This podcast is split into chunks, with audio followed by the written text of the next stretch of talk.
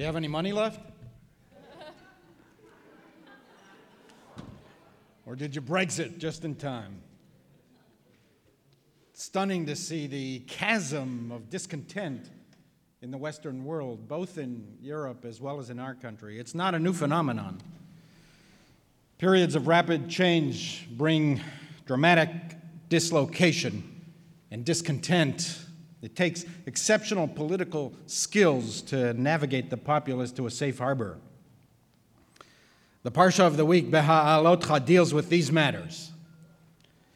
After spending over a year absorbing all of God's commands in and around Mount Sinai, the Israelites finally embark on their march to the promised land. They expected to arrive in weeks, not decades.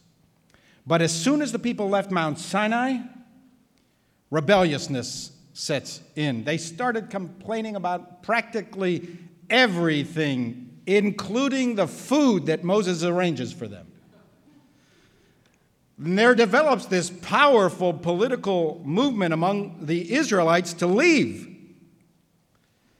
Let's leave this unrealistic Moses project of uniting the tribes in the promised land and return to the old ways.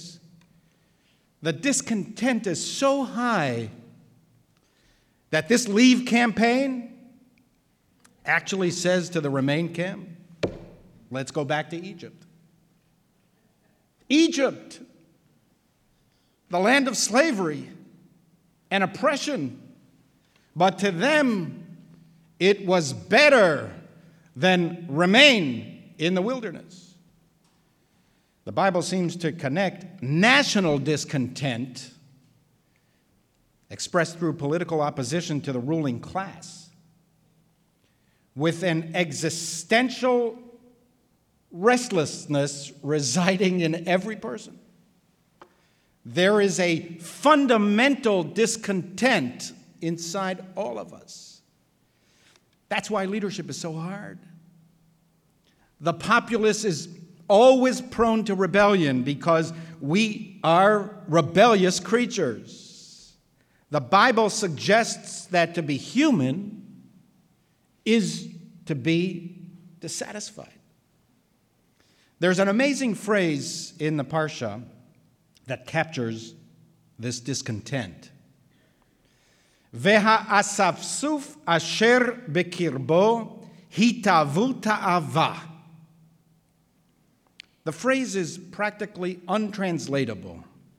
You often see it as the riffraff were overwhelmed with desire.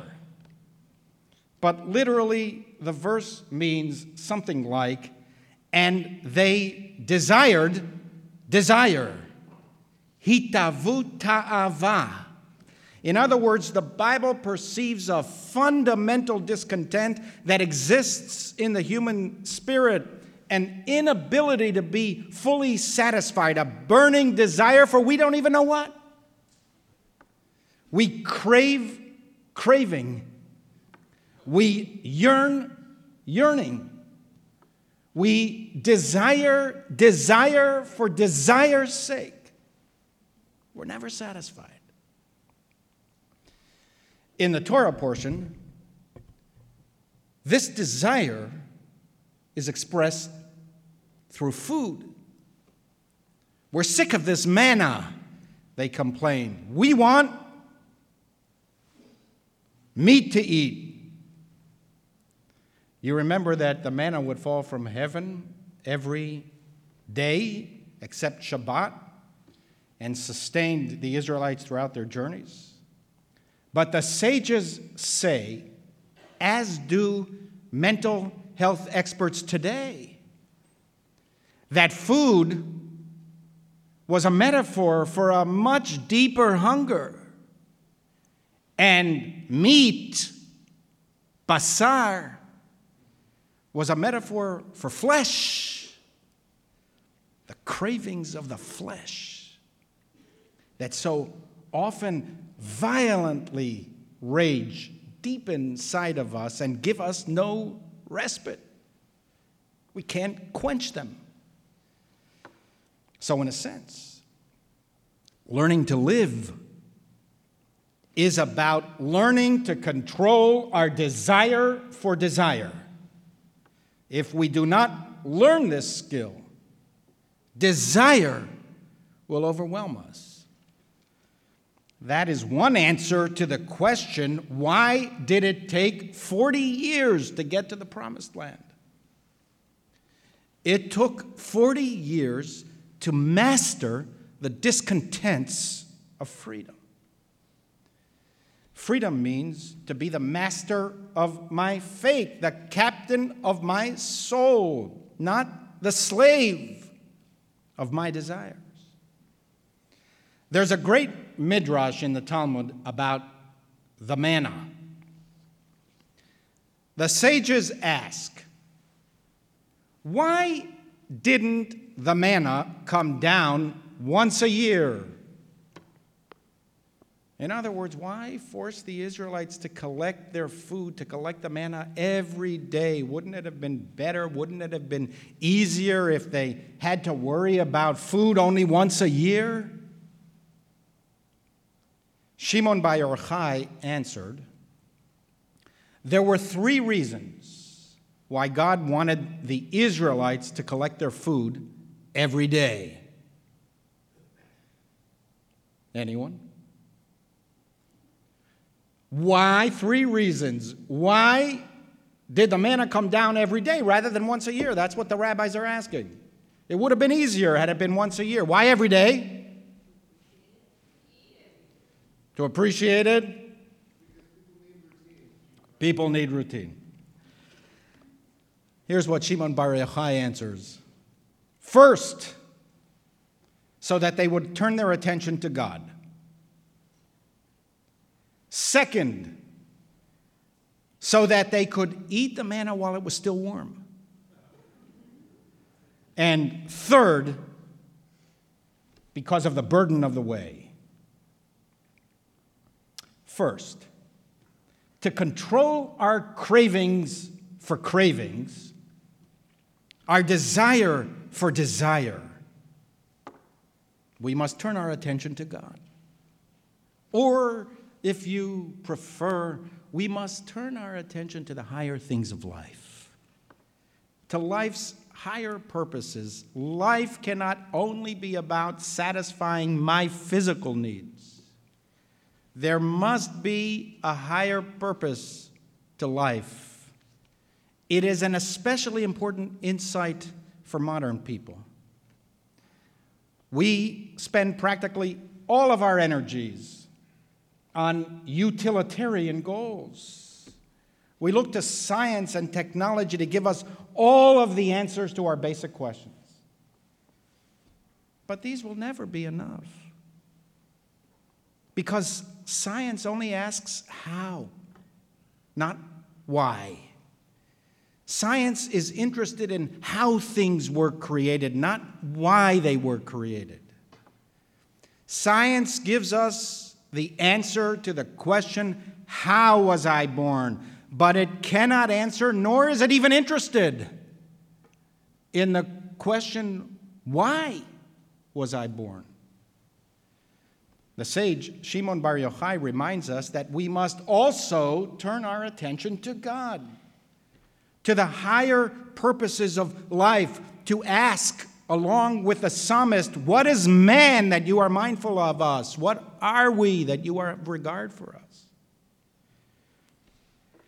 The reason that the manna didn't fall all at once was to force the Israelites to contemplate daily the wonders of existence. To ask not only how do I find food, but why do I eat? What is the food of life? Food for us means going to the market. We don't even know how food is grown. When I ask teenagers where avocados come from, they answer Fairway.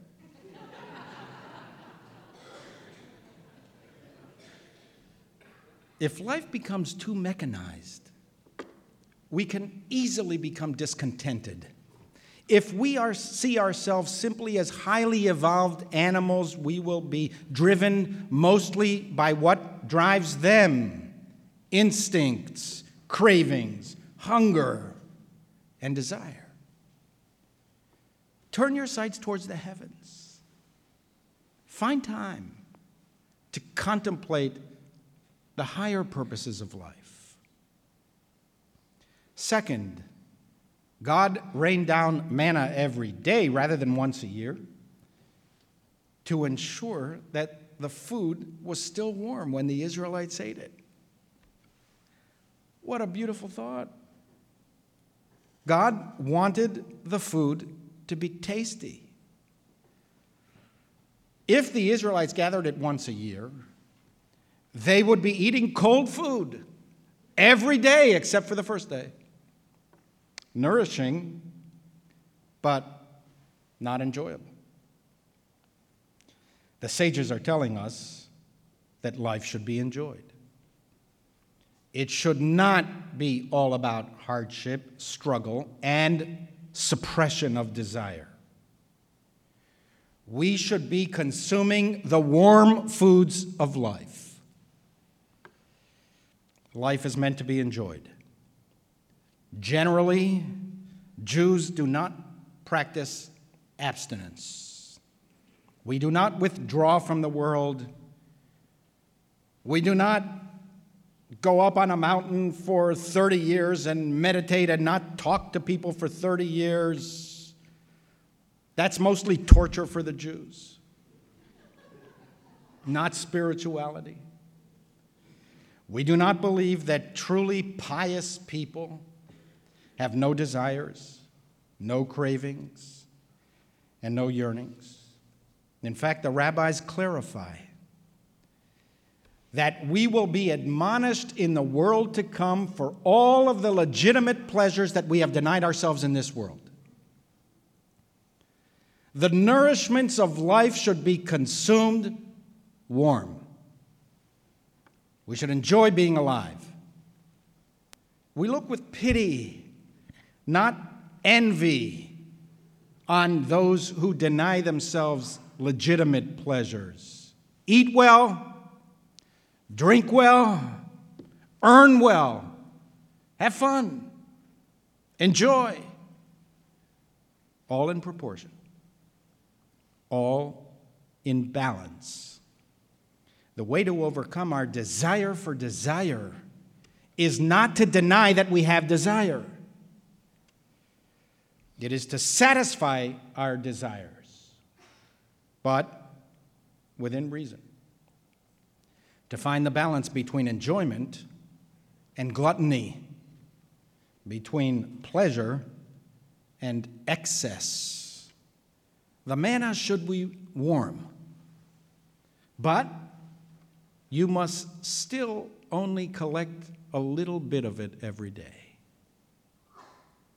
Third, Rabbi Shimon Bar Yochai taught that God rained down manna every day rather than once a year because of the burdens of the way. I think that what the sage is emphasizing is that our lives are not only about reaching the destination, the goal, the promised land. We should find meaning in the way, in the journey. Most of our life is spent on the way to somewhere. If an entire year's supply of manna fell in one day, the Israelites would have had to carry an entire year's supply all year. That would have been too burdensome. We need to find ways to lessen the burdens. We need to find in our lives a lightness of living a lightness of being. We must be able to find excitement and meaning not only in the arrival, not only in the destination, not only in the realization of the goal, but in the journey. It is pursuing goals more than actually realizing them that is our lot in life. Our lives are an end in themselves, not a means to a goal. Most of us never reach the promised land. Even Moses didn't reach the promised land. The journey of life is what we have in life. We can't maximize this journey if we are weighted down by a year's supply of manna, unnecessary burdens. As Shimon Bar Yochai implies, the burdens of the way should not be too heavy. Carry less and enjoy more. The value of life is in having lived and experienced and enjoyed the journey. Robert Louis Stevenson wrote this It is true that we shall never reach the goal. It is even more probable that there is no such place. And if we lived for centuries and were endowed with the powers of a God, we should find ourselves not much nearer what we wanted in the end. Oh, toiling hands of mortals, fear traveling, feet traveling, ye know not whither.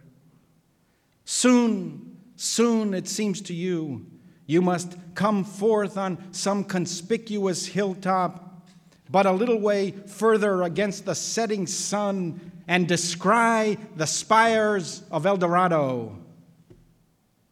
Little do you know your own blessedness for to travel hopefully is better than to arrive. And true success is to labor.